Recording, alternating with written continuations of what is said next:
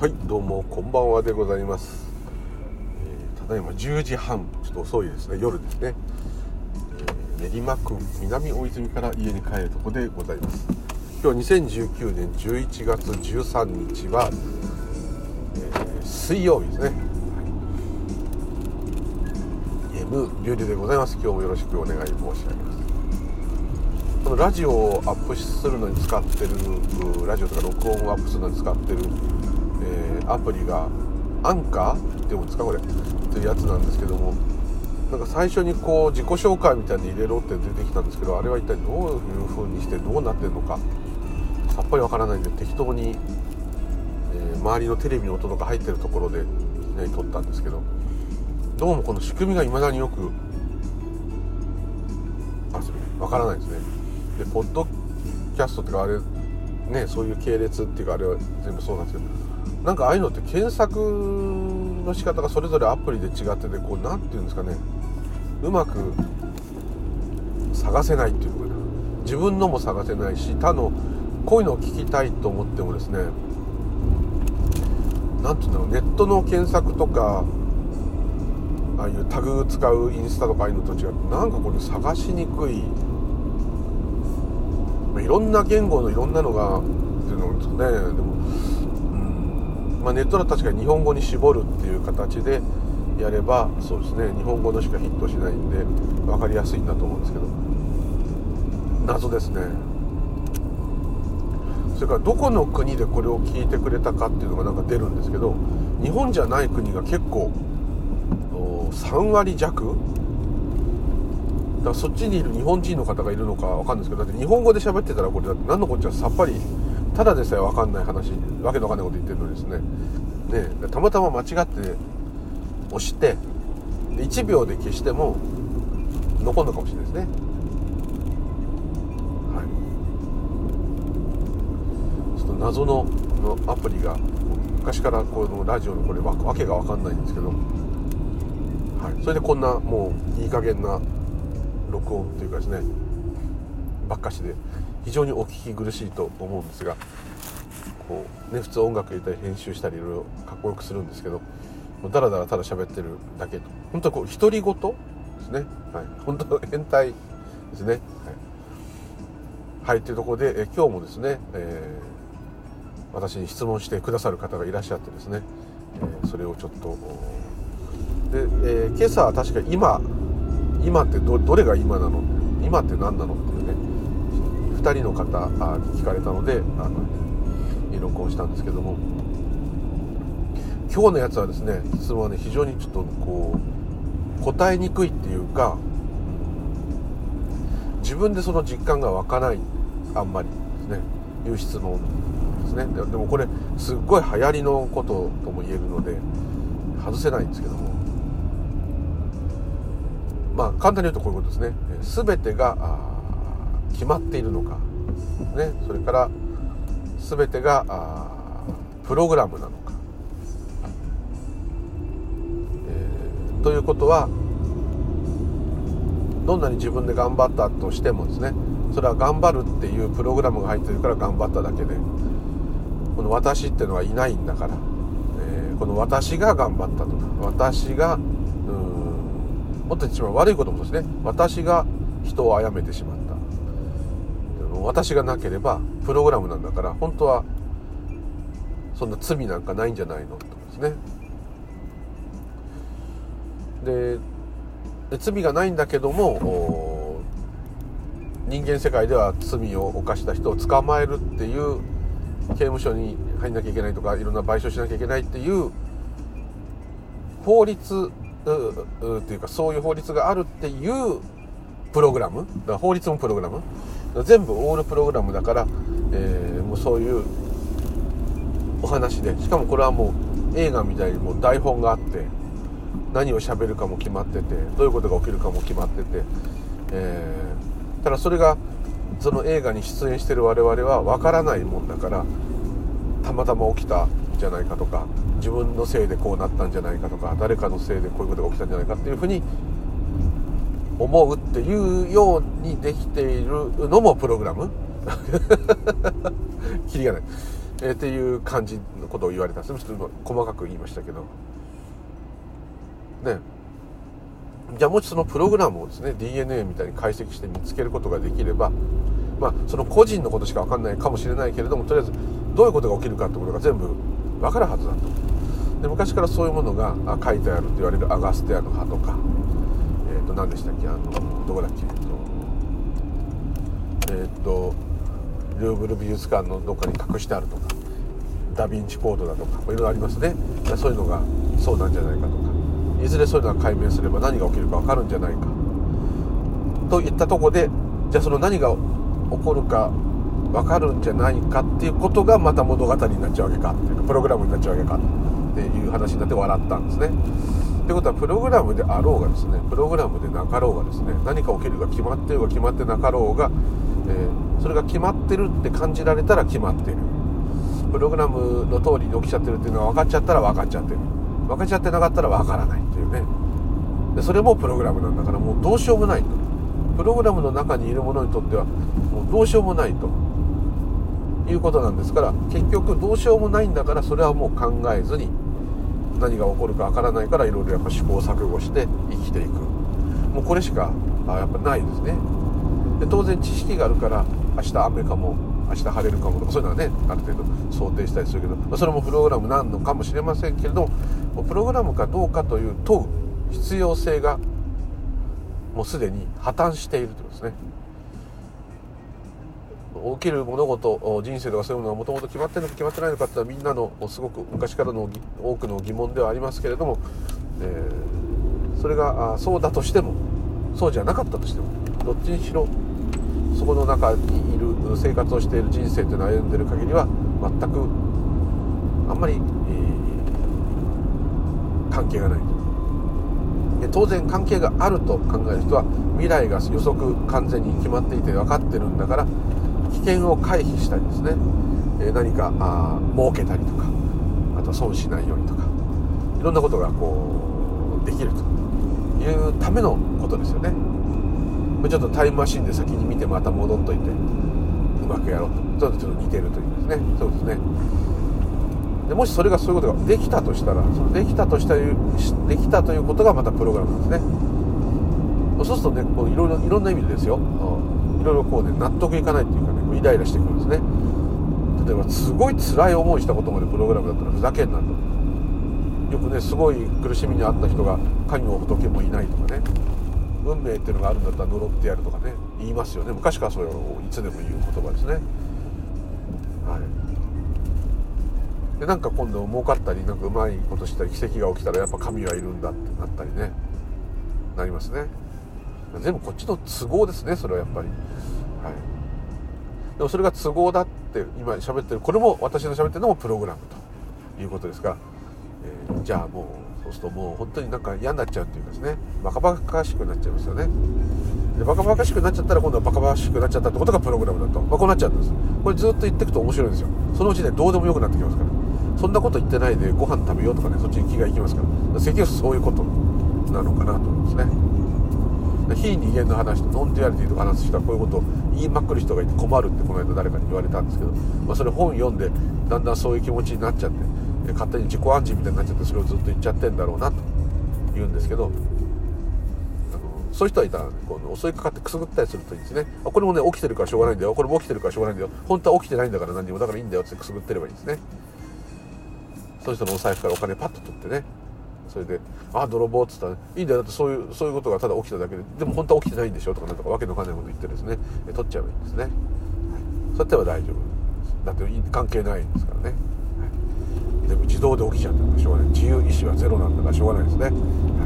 自分の意思っていうのは一切通用しない。そういうことなのでもねよく聞けばねあのそういう非人間語ってる方もちゃんとした方はですね必ず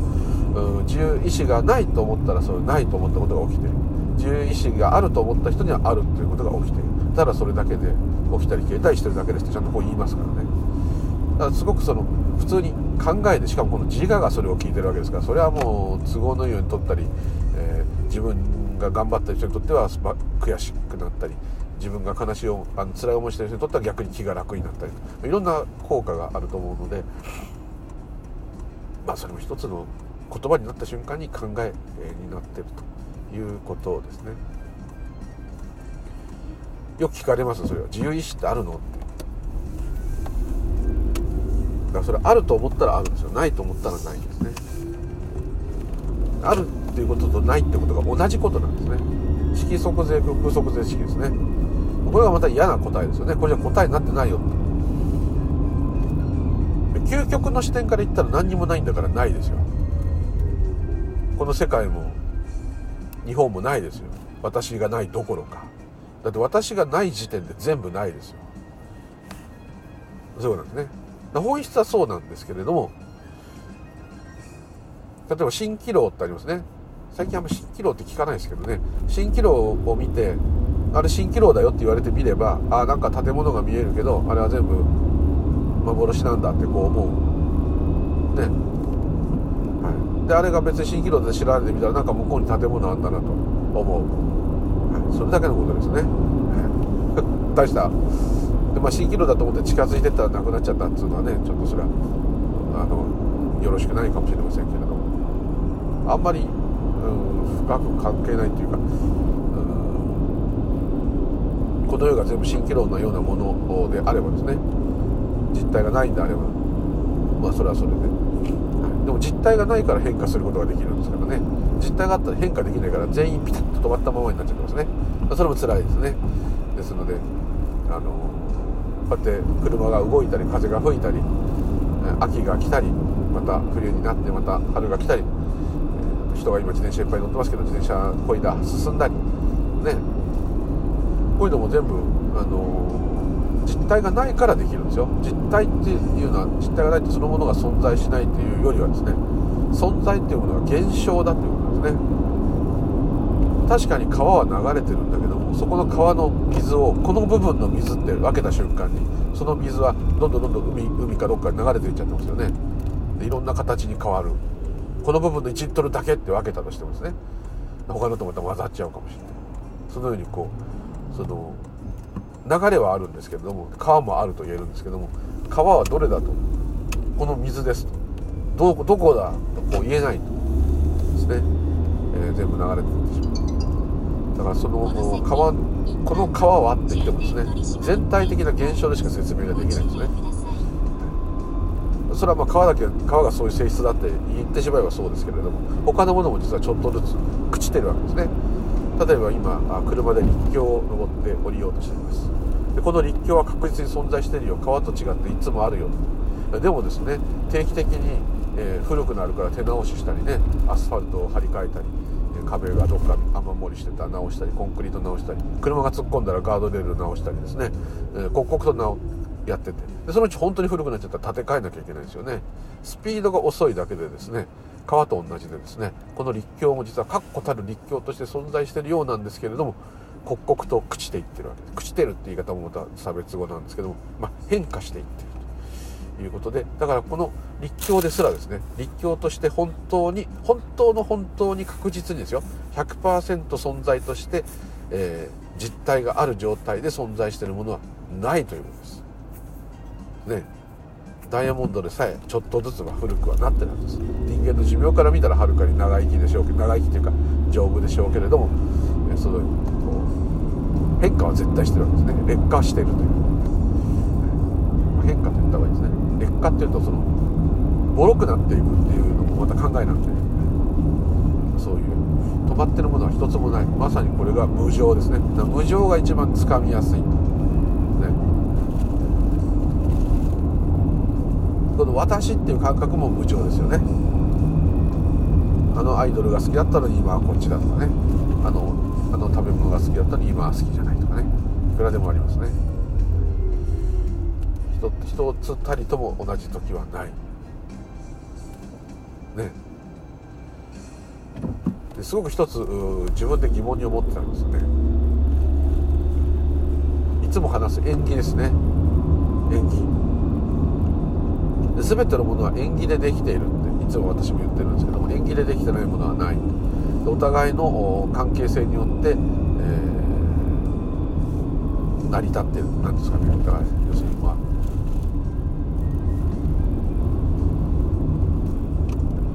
簡単にすごく簡単に言っちゃうと自動車の話で申し訳ないんですけど目の前にスズキのハスラーという車が走っています。でこのスズキのハスラーは私というものがですねそのハスラーを見ハスラーを運転してる人もいますね。でそういう認識するものがいるから、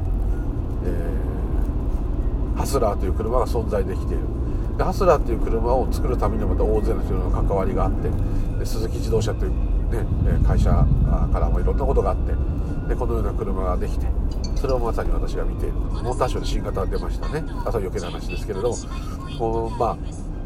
ハスラっていうものが単体でいきなりポンとあるんではなくって全てのものは全部でいろんなつながりや関係性でもう考えられながら複雑な関係性でも部品1個まで塗装1個まで、えー、いったらもうキリがないですね。このハスラーが今走ることによってタイヤを少しずつ削りながらアスファルトをちょっと痛めながらながら、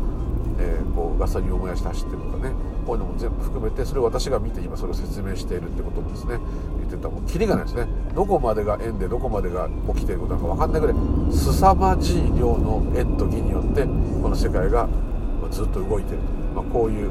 ことで使うんですけれども。この私っていう感覚も縁起ですのでいろんな縁によって私っていう気持ちは変わるし趣味も変わるし考え方も変わるし変化しながらですね起きてくる。起きる現象化する、まあ、こういうことで縁縁として起きてくる。全部つながりがある、まあ、こういう、えー、演技ですね。ただずっとちょっと一つ疑問に思ってたのが私がいない時要するに無我の時はですね縁起が成り立つのかなっていうことなんです。でこれが少し疑問に思ってて、まあ、感覚的には無我の状態であればですね無我の状態っていうのは状態がもうない状態なのでそういうのは全て破綻してる状態ですので、えー、縁起も何ももうそういうもう何もかもがない。ね。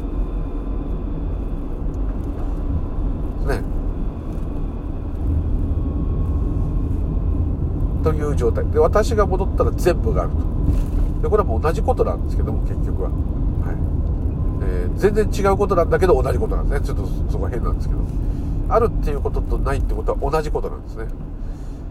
もうもうこれがもうすでにねあのお経はちんぷんかんぷんっていうまさにそれで。式即税空って前も言ったって即ってもう即座に、えー、減少化してるものは本当はないんだと。空なんだと。で空ないからこそないっていうことはイコールあるってことなんだと言ってますね。とはないとあるってことは同じだということですね。すごい嫌な言葉ですね。頭でこれをなんとか理解して懐に収めようとするとですね収まんないですね。だってあべこべなことを言ってるからですね。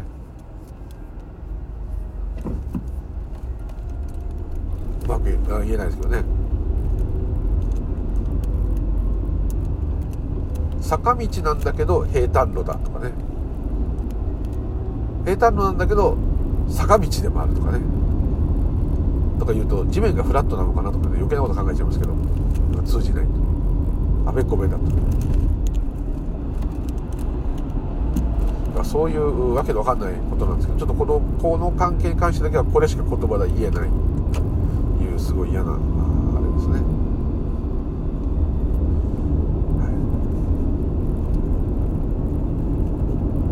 ですからこう演技演技っていうのはやっぱりこのシャバの世界私がいる世界。ある意味無名の世界。この言葉はきついですからあんまり使うと悪いイメージになっちゃう。一切回復と無名っていう言葉は一番大事なんですけどもこれが仏教の暗さをいつも伝えるなと思っちゃうんですね。ただ暗い話のが皆さん好きなん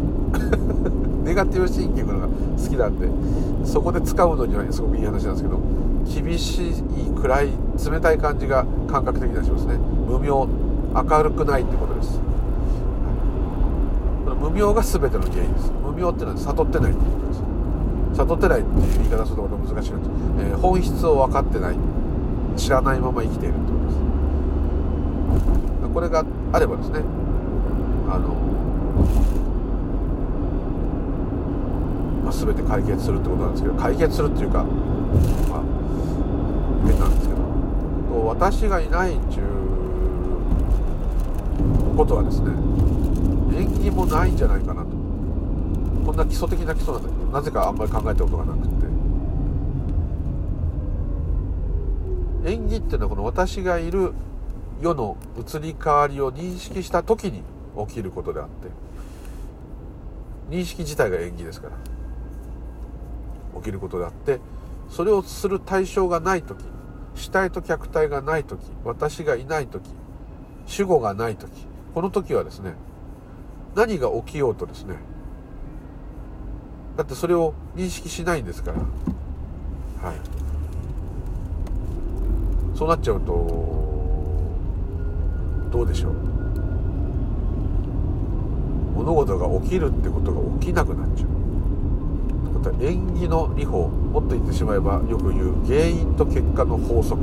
これと縁起はね違うんですけれども、ま、ちょっとそれと混ぜられちゃうんですけどあと輪廻とかね宿業とかね嫌な言葉ありますね。悪因縁とかね、えー、我変わる輪廻ですね。ですね。全因全果悪因悪果。いいことにするといいことがつながって悪いことしたら悪いことにつながる。それは全部私の責任であるってね。絶対私っていうのはそうですね。それらも全部消えてしまうんじゃないか。っていうかもうそもそもそういうことというよりも何にもだってそれはないんですから。そういうことは起きない。本当のふるさとはそこだなと。だから生まれるもなければ死ぬもないですね。老いるもなければ病気もない。ね。だけど即式ですから。空即是式ですから。それがあるっていうことと同じことなんですね。でもこれは納得はできないです自我では絶対に。そんなバカな話があるのかと。これ苦しんでる状態の時に言われたら暴れます。本当はそれ起きてないよってよくね非人間でちょっと学んじゃった人が言って貧縮買うんですよ。苦しんでる人に対して本当はそれ起きてないから大丈夫って。大丈夫じゃないでしょそれとこれとは別です。それもプログラムでしょ？とかこうやって永久に育っちゃうんですね、まあ、それやりたければやってたらいいんですけれども。みんな多分ね少しでも楽に楽しく感動して生きていきたいっていうのはね誰でも同じだと思いますのででそれがない方がいいっていうんであればないことが感動的なんですね多分。どっちにしろそういうことなんだと思います。何にも幸せも不幸も何にも起きない方がいい無がいいっていう人がいたらそれはあの無が幸せだということですから結局幸せを探している点では同じだと思います、ちょっと極端なあれですけど。ですので、えー、この私がいないっていう時は全てが破綻している。その点では確かにその状態が本質なんであれば本来は誰も苦しまないですが誰もいないとです。この宇宙には誰もいない。地球もない太陽もない個人どころか動物もいないでもしあのような生き物や星々があったとしても別にそれは意味がつかないのでただあるだけですね。しかも変化しながら、でその変化してるとかそういうのが分かるってことはもうすでに自我考える認識があるってわけですから。それもないんですからもうどうしようもないですね。その本質からすればですよ。何も起きてない。殺人鬼なんかいない。不幸なんてない。苦しみなんてない。生まれてもいない死ぬこともないってことを感覚的に分かるんですけれども分かってもですね色即是空と空即是色と言っている通り何にもないそれがイコールシャバンでもあると言ってるわけですから私っていうのがいる限りはですねずっとこの私をやっていくしかないと。いうところは変わらないんです。よくなんかそういうのが分かった人が分かったって何にも変わんないよって言ってるのはそこなんです。よ自分っていうものにとってはですねそういうものが分かったっていうことで楽にはなりますよ。楽にはなりますがこの私をやっていく生活していくっていう点は変わらない。でこの体が私っていうイメージがありますよね。この考えとか心が私っていう考えがあります。でこの感覚がある限りですねこの私という体は滅ぶしこの私というものは消えなければならないですね。いずれは、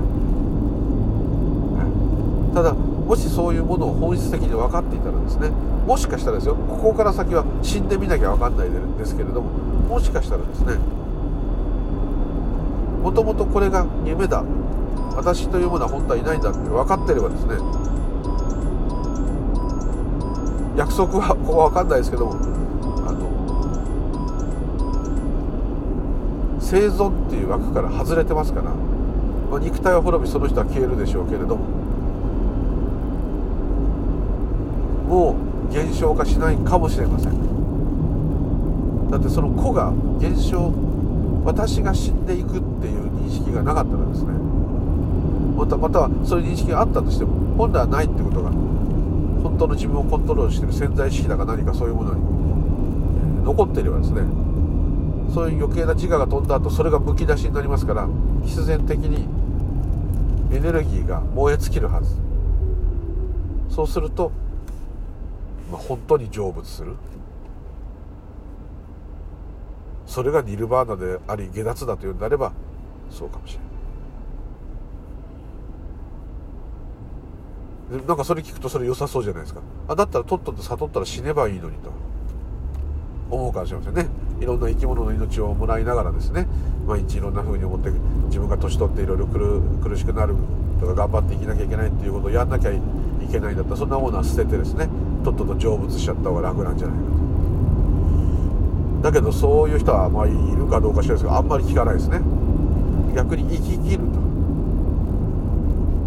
まあ、この夢を謳歌してやろうと思う人もいるいるかもしれませんけどもこの夢の世界が愛おしいっていうねそれは欲かもしれませんけどむしろそっちが強くなっちゃうかもしれない。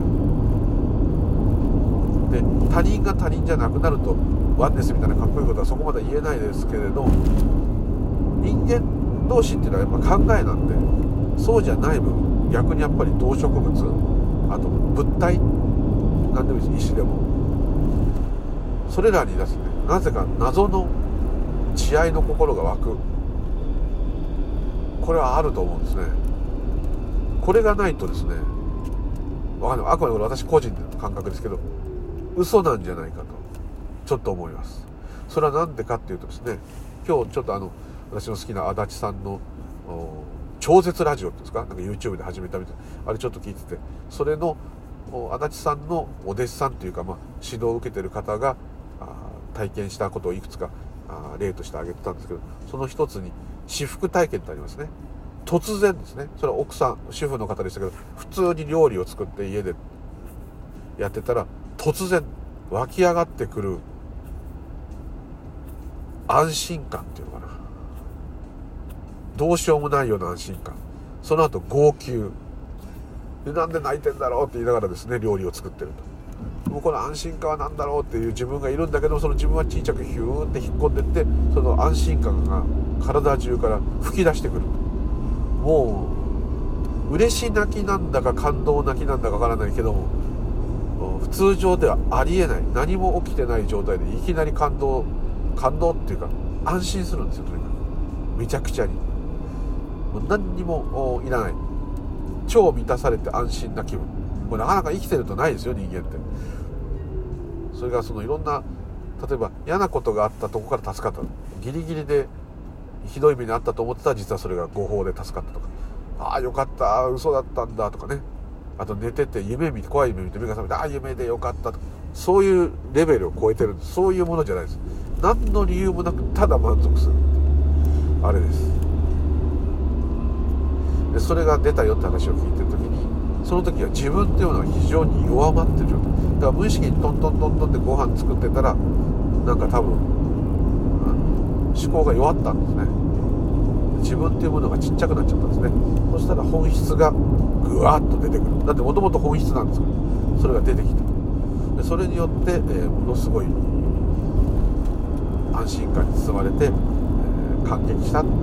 ずっと泣いちゃったっていう話ですね。でその方もそういう座禅とかですね自分の概念を減らすもしくはそういうものをいろんなのをやってらっしゃる方で、えー、そういう体験があったよと見てて、えー、その通りだとそのそういうことは起きるねと思いました。まあよくその状態でずっと入れたらもうどんなに幸せだろうって言ったのがそれですね。ただそれはまだうんすごくこうなんでこんな泣いてるんだろうっていうのが分かってるしうんこの絵も言われる感じいい感じは何だろうって分かってるってことはまだね自分がそれを感じてるんですね。だから薄まってはいるけれどもまだ自分はしっかりいますね。超自我とかそういうのは消えちゃってるんでしょうけど自我さんはいるかもしれませんね。それを超越してついに消えるとですね何にも起きてないとこまで行きます。でそれそこ行けばですねなんとなく一つの理解っていうのが来ます。絶対来ると思います。でその理解とともにですねその後私が戻ってきた後にいろんなものにですねまあ愛情が湧くっていうかそんなオーバーじゃないけど気になるいろんなもの。いや悪い意味じゃなくてです。ね気になることが嬉しい。どういうことかというとこの幻想の世界夢の世界って言ってるこのシャバがですね愛おしい。しがみつくようになるっていうよりは素直に愛おしくなる。いろんなこのムカつくこともあるこのなんか面倒くさいこの世界がですねだけどいろんな奇跡的なことありますね。この植物が生えてるだけだってすごいしもっと言ってしまえば外を見ずに自分を見ればですね手が動いたりですね、まあ、動く方に限りますけど目が見えるとか見える方に限りますけど何かしらなってる。で呼吸はね生きてるから皆さんしてると思う。呼吸している。ね物を食べたら消化される。これはもうなんか慣れ慣れっこになっちゃってるとみんな普通にレストランであれ食ってこれ食っててね病気になったら風邪薬飲んでみたいななんかねこうなんか慣れちゃってるんですけどいやいやいやいやいやいやいやいやですよ、はい、そういうものをちゃんと見てなかったなって思い知らされるんですよね。私の場合は結構やっぱねこう植物と昆虫。哺乳類とかね爬虫類とかそういうのもともと大好きなのであんまりそこはねまあでもまあ不思議ですけど。どっちかというと人間に寄り添ってくるじゃないですか。寄り添ってこない人たち野生動物とか気になりますね。本当に。もともと好きだけども気になります。で昆虫もうわこれ嫌だな部屋にいたら嫌だなと思うんだけどあの変な殺さずに掴むスパイダーキャッチっていう変な道具があるんですあれで掴んで、まあ、外には出しちゃうんですけれどもさすがに良川さんみたいに一緒にいようねとはならないんですけれども昔だったらあれを掃除機で吸ったりバーンって叩いて殺して捨てたり嫌ですけどね。もうちょっと躊躇なくできたんですけどもうできなくて。今日も仕事先でスポンジの横に超ちっちゃいゴッキーがいたんですよ。昔なら速攻で水で流しちゃうんだけどスポンジにうまくくっついてたもんでそのままスポンジを振って振ったら窓から外へ落ちたんですよ。だ結局殺してないからどっかで落ちてご迷惑をかける。するかもしれませんけれども、まあ、寒くなってきたのもあるんで彼らもそんなに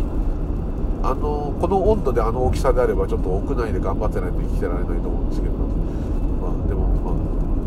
殺せ。ない嫌になっちゃいますね。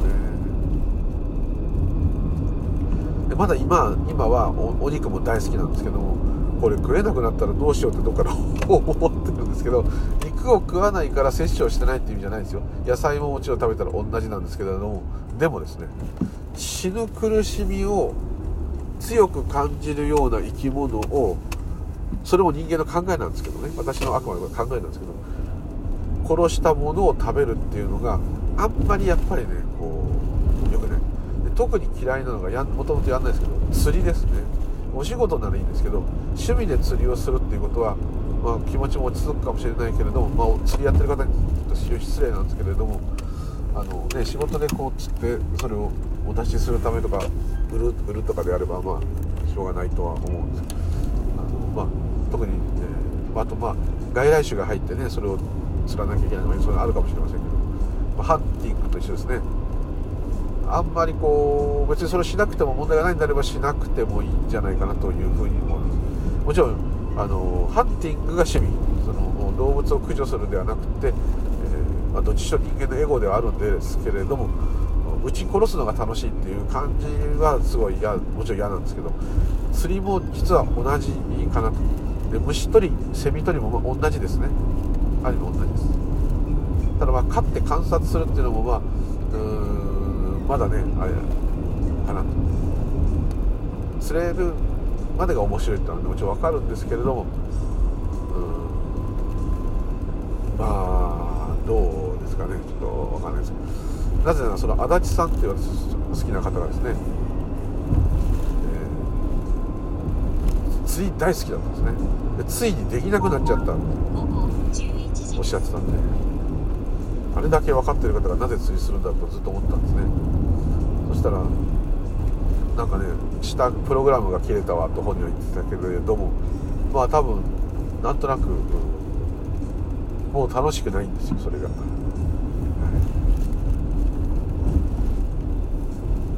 やっぱりね自分を釣っとるようなっていうような感じのこと言ってたので、はい、そうなるかもしれませんね。でも自分自分自分と同じだから可愛い。これは自分だから痛めたらかわいそうっていうのは悪い意味で言えばですね自我の延長なんですね。それはちょっと要注意かなと思ってます。そうではないですね。そういうふうには感じにくいと思うんですけどね。要するに全部自分っていうのはもう全部違っても言えるわけですね。自分っていう表現で。それに変なふうに間違って納得しちゃうと自分が痛めつけられてると思うからかわいそうってこうなっちゃうんですかね。とやっぱどっかで自我がまた本当になかなか鋭いんで入ってきますからね。それかむしろ自我が喜んでるからしょうがないねって分かってた方がまだ開き直っちゃってる方がまあまあまあいいのかなってちょっと思ったりもしますね。っていうねちょっとわけのわかんない話になりましたが非人間の話は非常に難しいですね。間違って伝わるとっていうか頭で考えたらダメな内容ですね。色即税空空即税式なんとか頭で理解してやろうと思いますよそりゃ。しょうがないです。よ絶対思うんですけれども無理ですね。あれが苦肉の策ですねあの言葉が多分。さすが現状三蔵三蔵法師。さすがですね。翻訳されさすがです。あれでも間違ってるって人いるけど。でもまあだけうまく説明できてたら大したもんじゃないかなと。思いますね、まあ、般若心経翻訳されて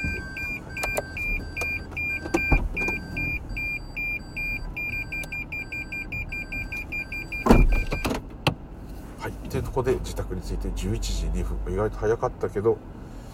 遅くなりました。というところでまたえー、よろしくお願い申します。どうもありがとうございました。同じ話ですいません。